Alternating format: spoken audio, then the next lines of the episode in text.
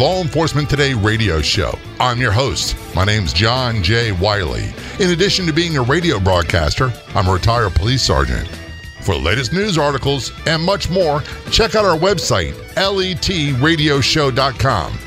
In the Law Enforcement Today show, we'll be joined by special guests. We'll be talking about their experiences and issues affecting law enforcement officers, first responders, their families, their community, and victims of horrendous crimes.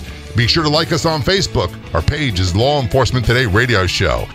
Check out the daily articles on our website, LETRadioshow.com. And while you're there, download our free app. The Law Enforcement Today show is brought to you in part by Transformations Treatment Center. Many are using the term epidemic to describe the current problem of drug and or alcohol abuse in the United States.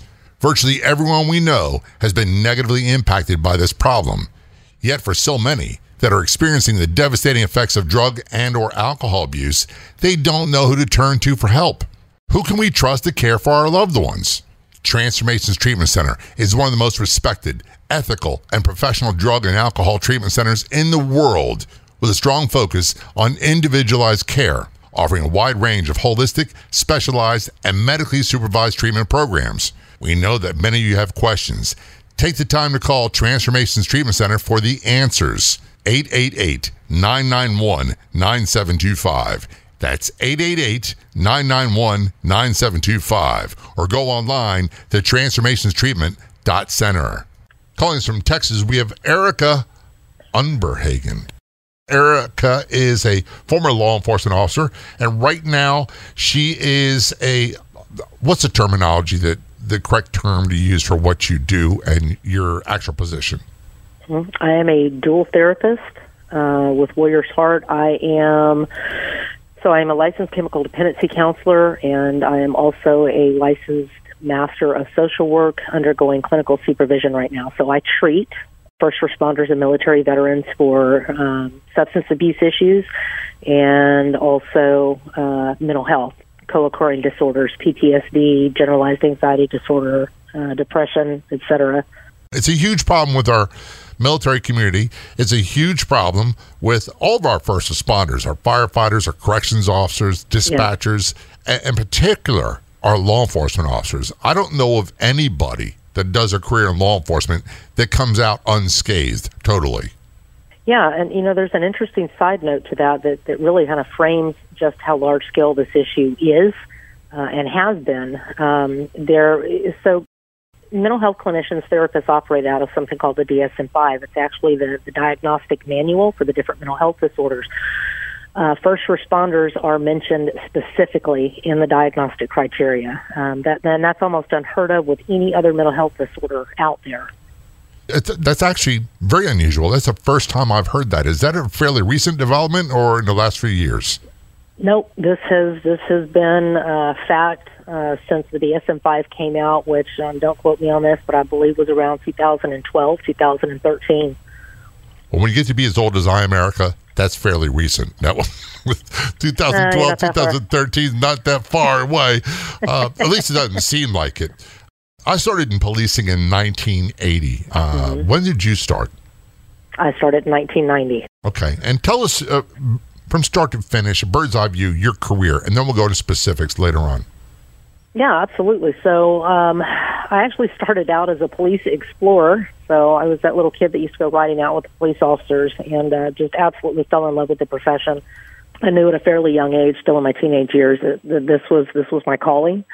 This was what I was going to be doing. So I went from that. I went to work for Bell County, the Bell County Jail. I wasn't old enough to be a police officer yet.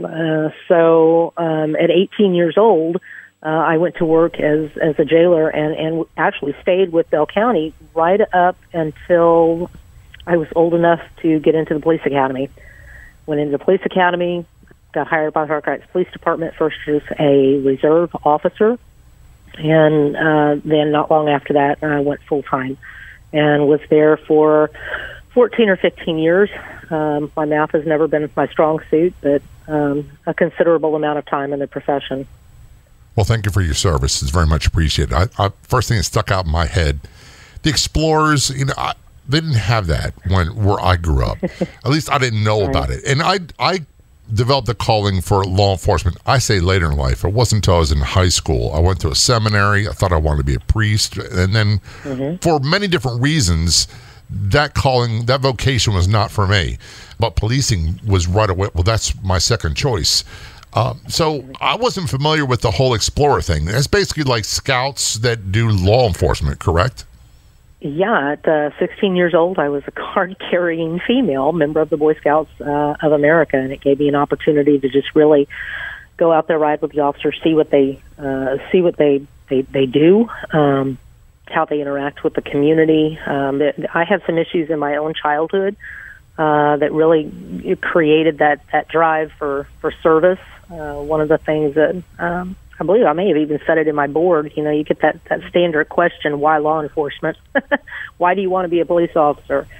And I said, I want to help other kids understand that they can be better than the circumstances that they came from. And that's a powerful driving force. To do that.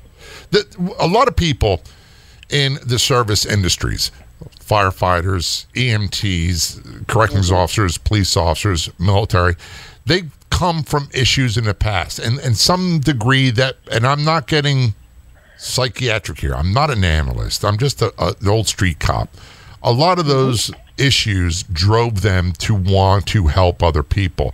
Would that be a fair assessment for you? Absolutely. I think when you go through difficulties in life, especially at an early age, but at any age really, what that does is it creates empathy because you gain more understanding of the human condition through your own experiences. Absolutely. I agree with you 100%. And this is one of the things I do take exception with, and I see it quite often in social media. People say they became a cop because they were bullied when they were a kid and they want to get even. Well, it kind of really rubs me the wrong way because it almost makes it sound as if there's a malevolent motivation for those who went through that, and that's not been the case, at least not what I've experienced. That's really not. And you know, there's so here's the thing, truth is subjective, right? And is there a nugget of truth in that assumption, well, kids that get bullied go into law enforcement? There is a nugget of truth in it, but it's all about perspective. Kids that get bullied don't get into, and I'm speaking in general terms, the majority of kids that end up going into law enforcement or any other of the first responder services, they do have that deeper empathy because of their own experiences, getting bullied, having their peers treat them in a bad way. So that empathy is already there, and I think it's through difficulties and hard times that humans are typically driven into these professions, but it's not to get even. I think that's where the disconnect is. Yeah. It's to help the other ones that are still experiencing wrongs at the hands of other members of society. Very well put. I want to quickly go into something you said, and I find it hard to wrap my hands around this idea, or my thought around this idea, that 18 years old, you were a corrections officer. I can't imagine being 18 and working in a jail. Yeah, it was quite an experience, but you know, I learned some really valuable lessons, and they're lessons that I'm grateful for to this day. It taught me non-judgment when there's a lack of understanding. I went into that, of course, at 18 years old, terrified. I'll be honest with you, but I knew that it was a good way to get my foot in the door to eventually accomplish my mission. So what I learned working in that jail at 18 years old, it was a really valuable lesson, actually several of them, one of which is never judge a book by its cover, right? So that kind of took my blinders off with that. We're talking with Erica Unberhagen. There's only one official Facebook page. What you do a search on Facebook for Law Enforcement Today Radio Show. Click like and follow. There you'll find updates about upcoming episodes of the radio show. You can contact me. We also find unique, one-of-a-kind editorials and news articles. That is our Facebook page, Law Enforcement Today Radio Show. Be sure to click like and follow. We'll see you there. This is Law Enforcement Today Show. Don't go anywhere. I promise you, we'll be right back. We all know that law enforcement, first responders, and military have dangerous jobs. They see and experience traumas that most can't even imagine. and all too often, that takes a toll, leading to substance abuse, PTSD, and co-occurring mental health disorders. Transformations Treatment Center is dedicated to helping protect those who protect. Call 888-991-9725, online at transformationstreatment.center. Transformations Treatment Center provides a comprehensive range of treatments for addiction, substance abuse, co-occurring mental health disorders, and PTSD. Transformations Treatment Center has a nationally acclaimed veterans and first responders treatment program, offering rehabilitation and holistic treatment for all those suffering from substance abuse problems. Law enforcement, firefighters, veterans, and all first responders receive the dedicated and highly specialized treatment they need at Transformations. Their program features first responders and veterans therapists, helping first responders and veterans.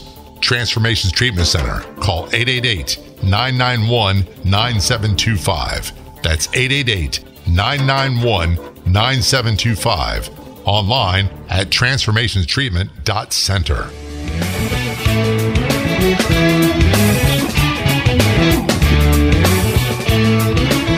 Return our conversation with Erica, and I'm not going to even try to pronounce her last name because I have this tendency to brutalize people's pronunciations of names, and I don't want to do that. It embarrasses me, and, well, it's not the best thing for them. Erica, thanks so much for being a guest on the show. My pleasure. Going back to before we went to break, you were talking about being 18 and working in jail. And one of the things I tell people all the time, I say this quite often, in most jails and prisons, the population, you have a lot of people on earth had 10 bad minutes of their life. They made one bad decision. Not necessarily horrible people. Then you had people in jail or prison that did things under the influence of alcohol and or drugs they would never do sober. And then you have a very small percentage who are extreme, hardcore, violent career criminals. Is that fair assessment? Absolutely. That's a great assessment. Yeah, it's really a microcosm for the larger society when you think about it. It is. People from all walks of life and all types of experiences, so yeah. So when you say you don't judge a book by its cover, just because a guy is convicted for murder, and I'm not downplaying that. I've met many people who were great people that had a bad reaction, a bad moment, and made a poor decision and wound up doing life for murder. And I'm not saying we're not the ones we're talking about on television and these shows we watch or movies. I'm talking about a guy who, in a bar, someone said something wrong, they got in a fight, next thing you know, they knocked the guy out and he's dead. That's just a brief example. So so many of those people are not horrible people. And that's, I think, is a great way of describing my experience in law enforcement. Even the criminals we arrested, or the people you had to arrest for criminal activity, the vast majority of them were not bad people. They didn't give you a hard time. Yeah, you're absolutely right. It doesn't matter really what segment of society you can assign a assignation like law enforcement or jailer, or you can go by the color of somebody's skin, or you can go by somebody's religious beliefs. But here's the thing. We have one commonality that is irrefutable, which is we're all human beings. So we have a tendency to forget that. When I'm looking at, when I'm listening to a story about a physician that has done something horribly wrong, or a nurse, you know, I don't focus. I'm focused on the event. Oh my God, how could they have done something that horrible? Or we hear the things in law enforcement. How police brutality, which is the big thing right now with everything that's going on. What we fail to see are the human beings. We see the victims. We see the humanity in them, but we tend not to look at the humanity in the perceived aggressor. When you're talking about the differences in race, we're looking at the color of somebody's skin, but that's not who they are. It's not what they are. You go deeper, we all have that one commonality. We are all human beings. Now, in saying that, that means that there are good eggs out there and there are not good eggs out there. Right. There are bad eggs out there because, again, humanity is diverse. And the truth is, if you judged me by the worst 5 minutes of my life, you would have a totally different perspective of me as an individual. And I'm, yeah, so, exactly. And that's the thing. My own life story is a prime example. One of the things that I found You know, when I graduated from police academy, Erica, I was sent to inner city Baltimore, where it's high crime. The vast majority of people were African American, and it was the best thing that ever happened to me, because you learn you don't view people by their appearance. It's about, hey, what's going on? What are the facts? What did he do? What did she do? Do I have to take action here or not? And the rules were very simple. It was very clear cut. We treat everyone with respect until they change the tone of the conversation. That's it. There's nothing else to it. So back to your career in law enforcement. After all this stuff, you graduate from the academy. You started at what agency? Harker Heights in Central Texas. It's just outside of the Fort Hood area. Okay. So it's a suburban police department then? Yeah, and the unique thing about that police department, because of its location and literally right there with one of the largest military, I think it's the largest military installation in the free world, we had a microcosm of humanity again. We had people from the inner cities. We had people from, you know, farm country USA. We had every demographic you could possibly think of. Would you say that you really enjoyed law enforcement in the beginning? I think that's an understatement. I was absolutely passionate about it. I loved interacting with the community. I loved stopping and talking with the kids. I loved it when I got that rapport to a point that citizens would flag me down just to tell me about their day, or the kids walking home from school that would stop me and, you know, hey, you know, Officer Jordan, which was my last name back then, I pulled my D up. Remember the last time I showed you I got a D, and then this time I got a C, and the little things like that. That was just, that was soul satisfying. But some parts of it were not so satisfying. Some parts of it were not. So law enforcement was a phenomenal career. I don't regret my time in service to my community, but it came with a pretty heavy cost. It came with a heavy toll. That's an understatement. I'll be honest with you, Erica. My wife, who I met years after retiring, and she knows a lot of what I went through. And I retired a long time ago. I got hurt in the line of duty in a very violent situation, and it almost cost me. The guy was trying to kill me, but I survived. Multiple surgeries later, I was retired. Okay.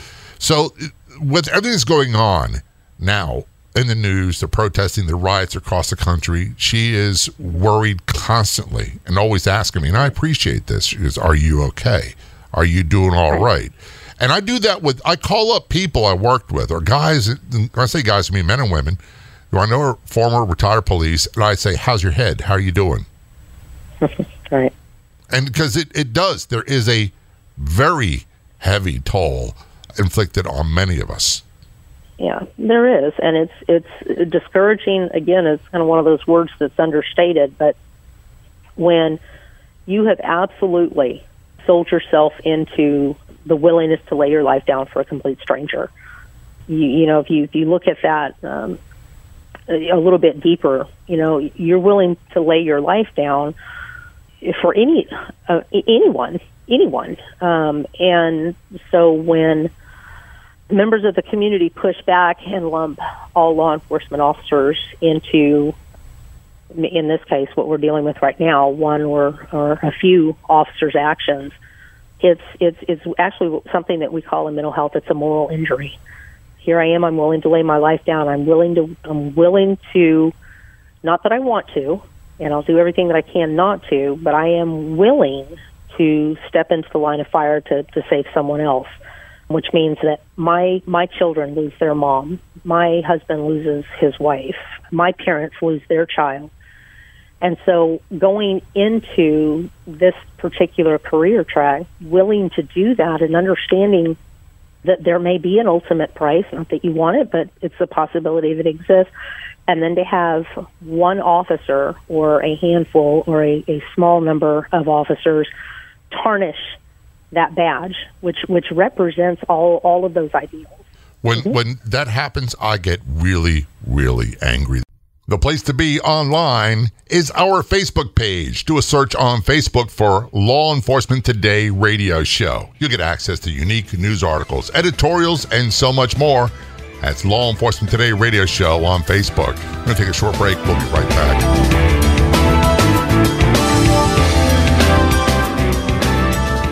All too often, we find ourselves getting asked, Where can I find other great podcasts? Do you have any suggestions? Because of this, we decided to create our own network of podcasts here on Law Enforcement Today.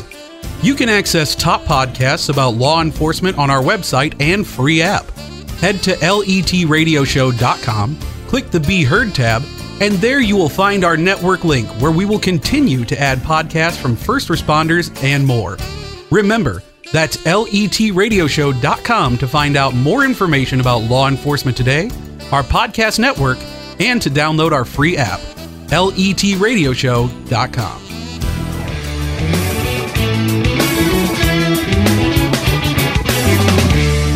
Return to our conversation with Erica.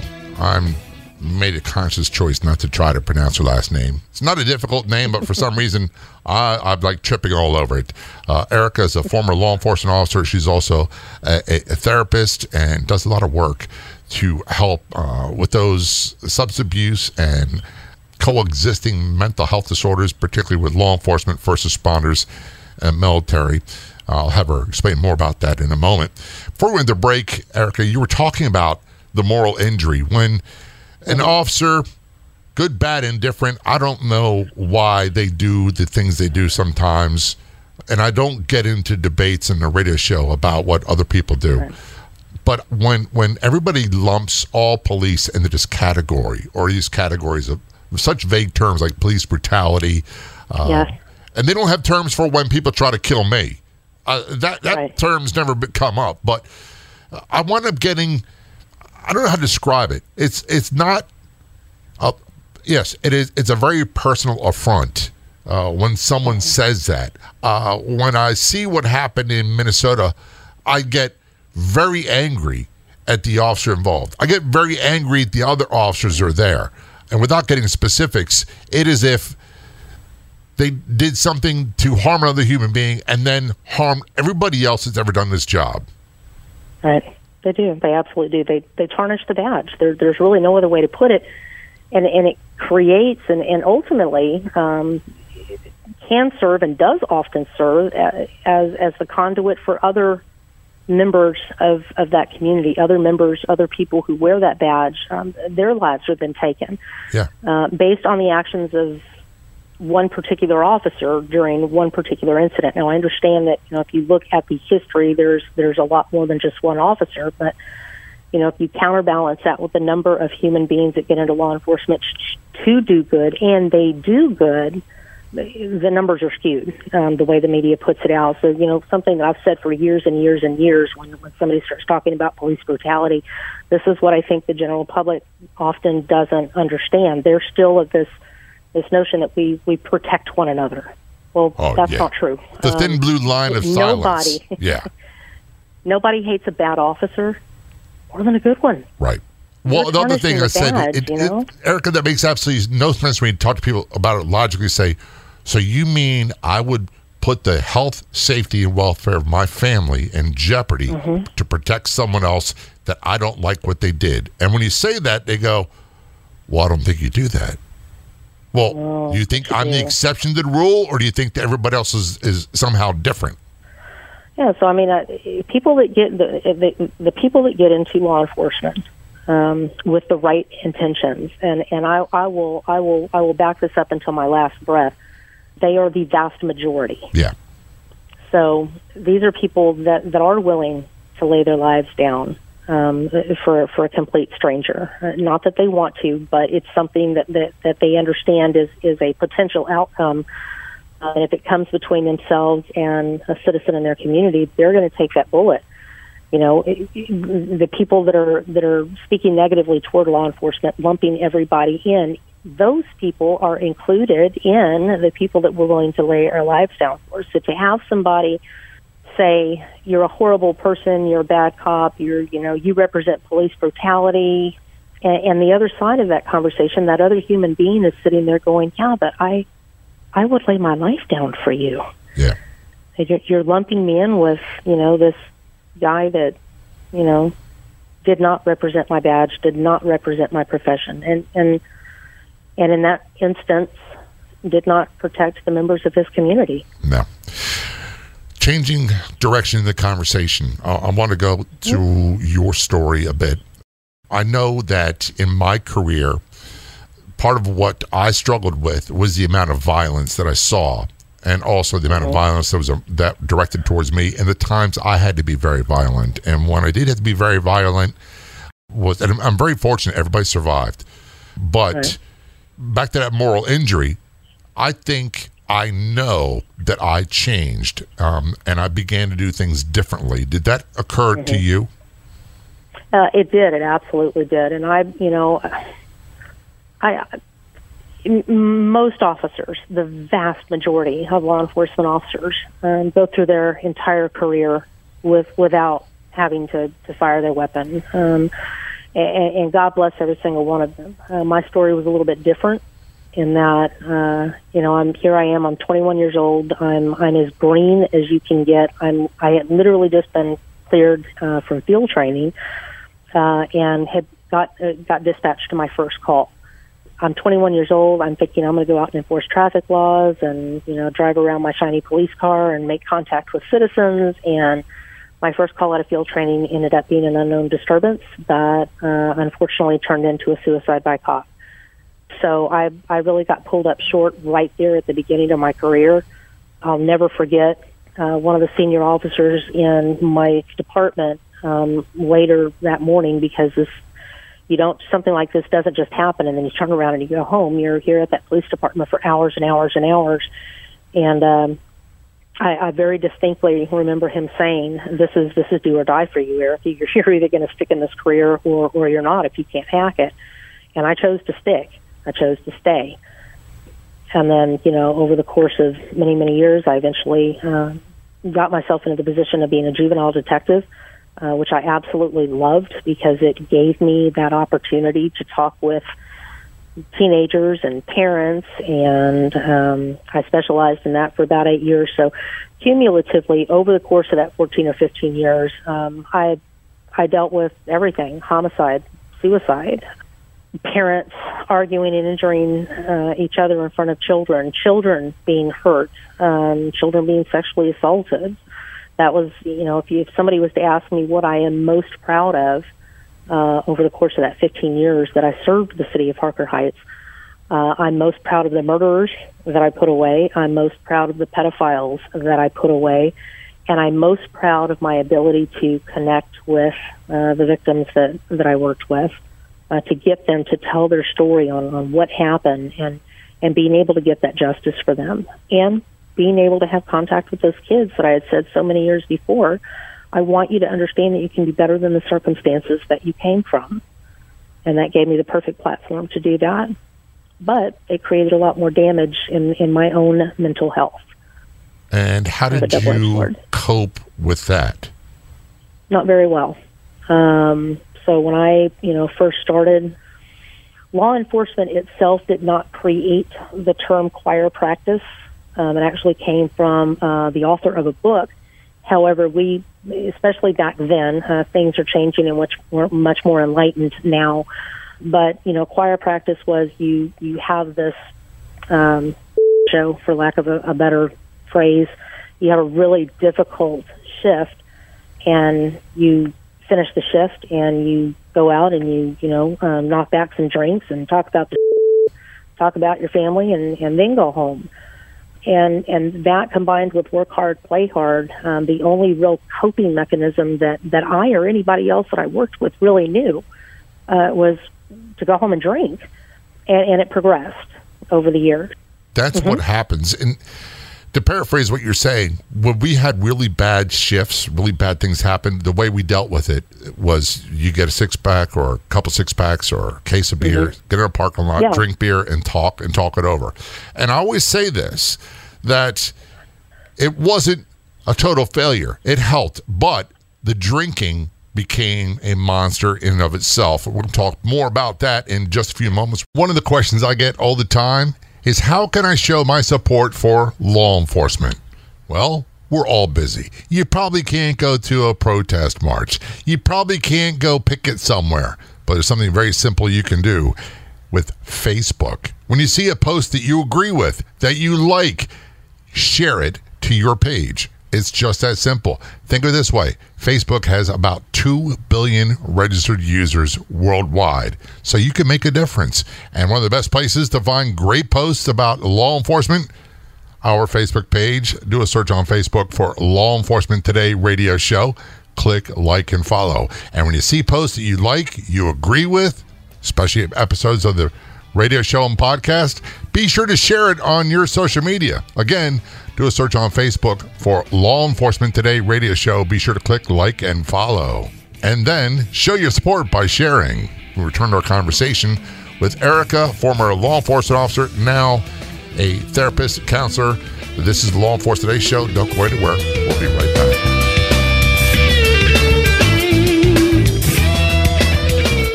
Finally, our heroes have access to a world-class program for PTSD, anxiety, depression, and more. The Help for Our Heroes program at Transformations Treatment Center provides a comprehensive range of treatments for substance abuse, addiction, co-occurring mental health disorders, and PTSD. Plus, they offer complete treatment for mental health issues for those without substance abuse problems. In addition to multiple rehabilitation and holistic treatments for all those suffering from substance abuse problems, the Help for Our Heroes program at Transformations Treatment Center is a nationally acclaimed veterans and first responders treatment program where law enforcement, firefighters, veterans, and all first responders receive the separate and highly specialized treatment they need. Got questions? They have the answers at the Help for Our Heroes program at Transformations Treatment Center. Call 888-991-9725. 888-991-9725. That's 888-991-9725. Online at helpforourheroes.com.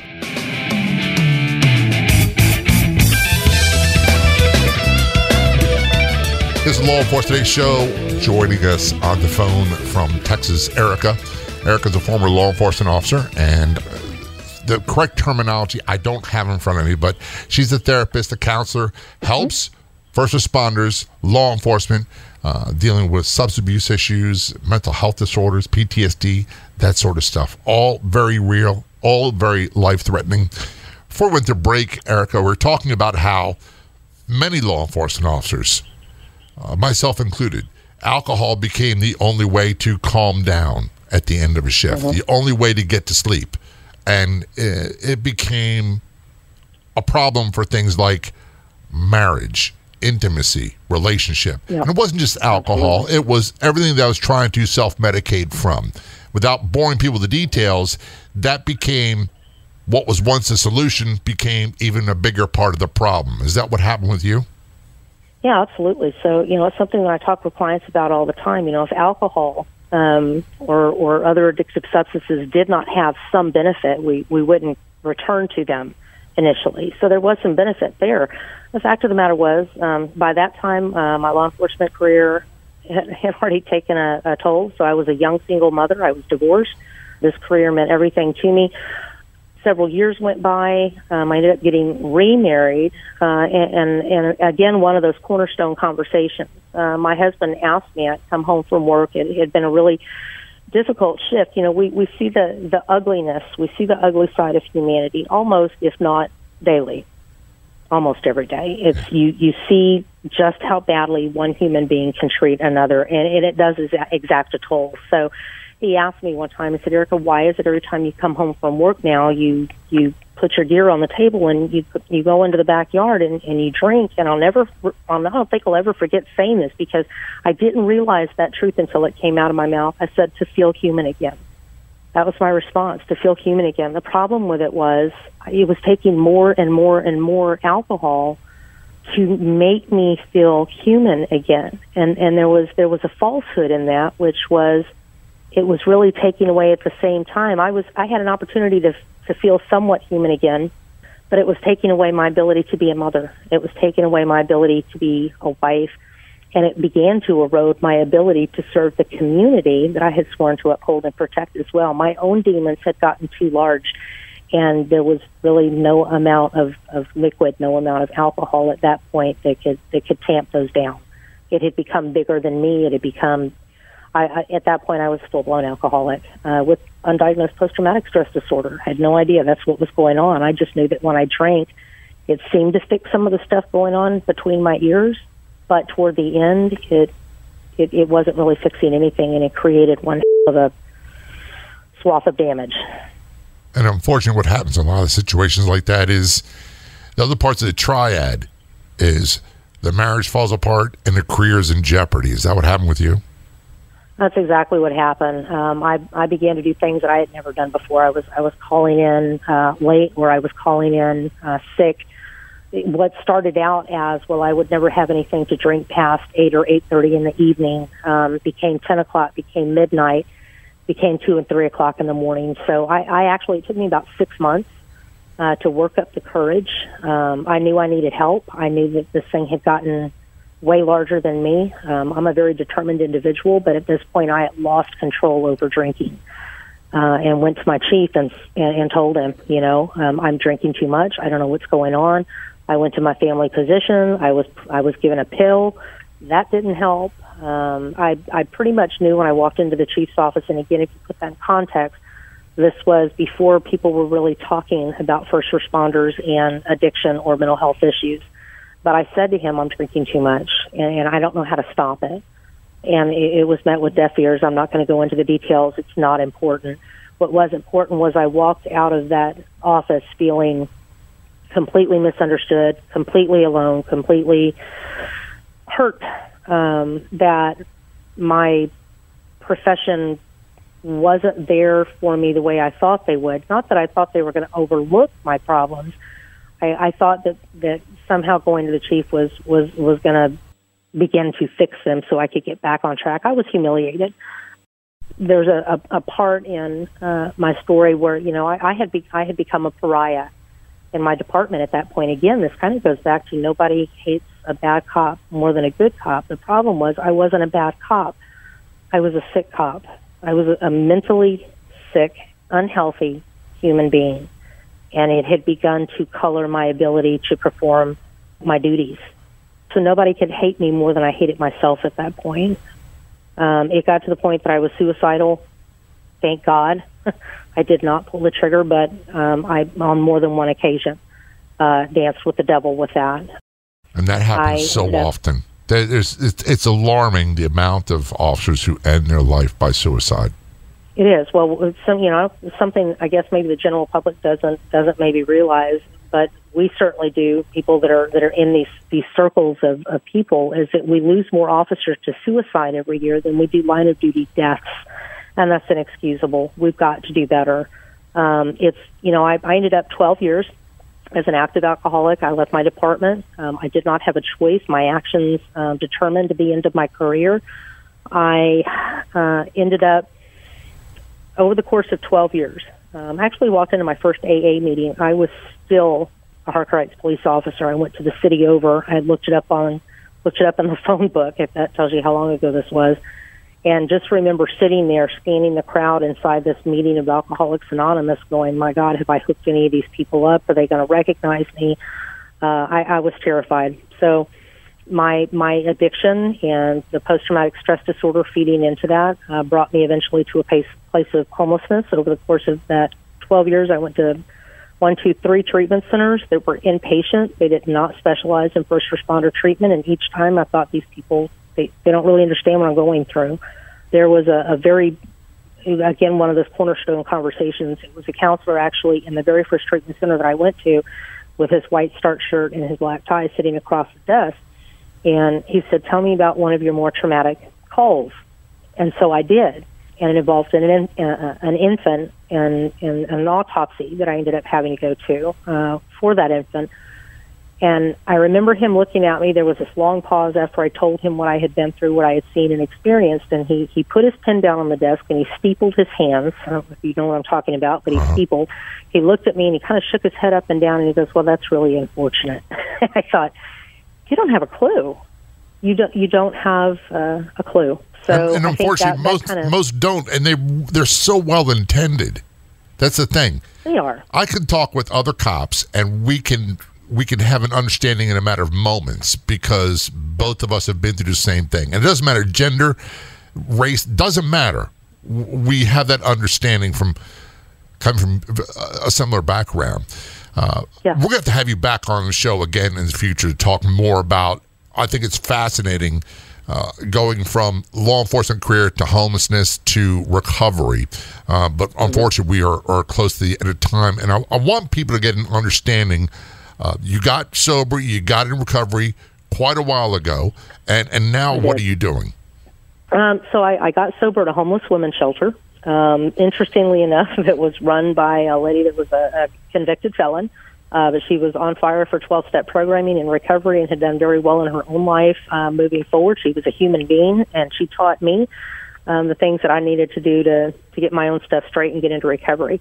About a year and a half into recovery, I decided to go back to school to be the change that I had sought in others. I knew that there wasn't a lot of room for first responders to have a voice, and there wasn't a lot of room for discussion around treatment and healing. So about a year and a half in, I decided to go back to school. I got a bachelor's degree, then I got my master's in social work because I wanted to specialize in first responder mental health and substance abuse treatment. Well, thank you for doing that. I want to thank you for your service as well in the police department. Before we leave, where can people get more information about you and get in touch with you? So I am a therapist at Warrior's Heart. We are a treatment center in Bandera, Texas. We're just outside of San Antonio. They can reach me through our switch line, which is 1-830-225-1622. It's a treatment center that specializes only in the treatment of warriors, first responders, and military veterans. We do not accept, or if you don't have to be active duty either, if you have a background in either of those. We're not a tract. The entire facility is dedicated to the treatment of first responders and military veterans. We understand the culture. We understand the difficulties that are unique to these professions. I wish this place would have existed when I first started trying to get sober, but everything happens for a reason. Based on 12-step programming, so yeah. Thanks so much for being a guest on the show, and thanks for all you do. My pleasure. If you've missed past episodes of the Law Enforcement Today radio show, never fear. You can listen to them online as a podcast. Just go to our website, LETRadioshow.com, where you'll find all the podcast episodes and much more. That's LETRadioshow.com. I'd like to thank our guests so much for coming on the Law Enforcement Today show. We've got another great guest heading your way next week. Don't miss it. Until then, this is John J. Wiley. See ya.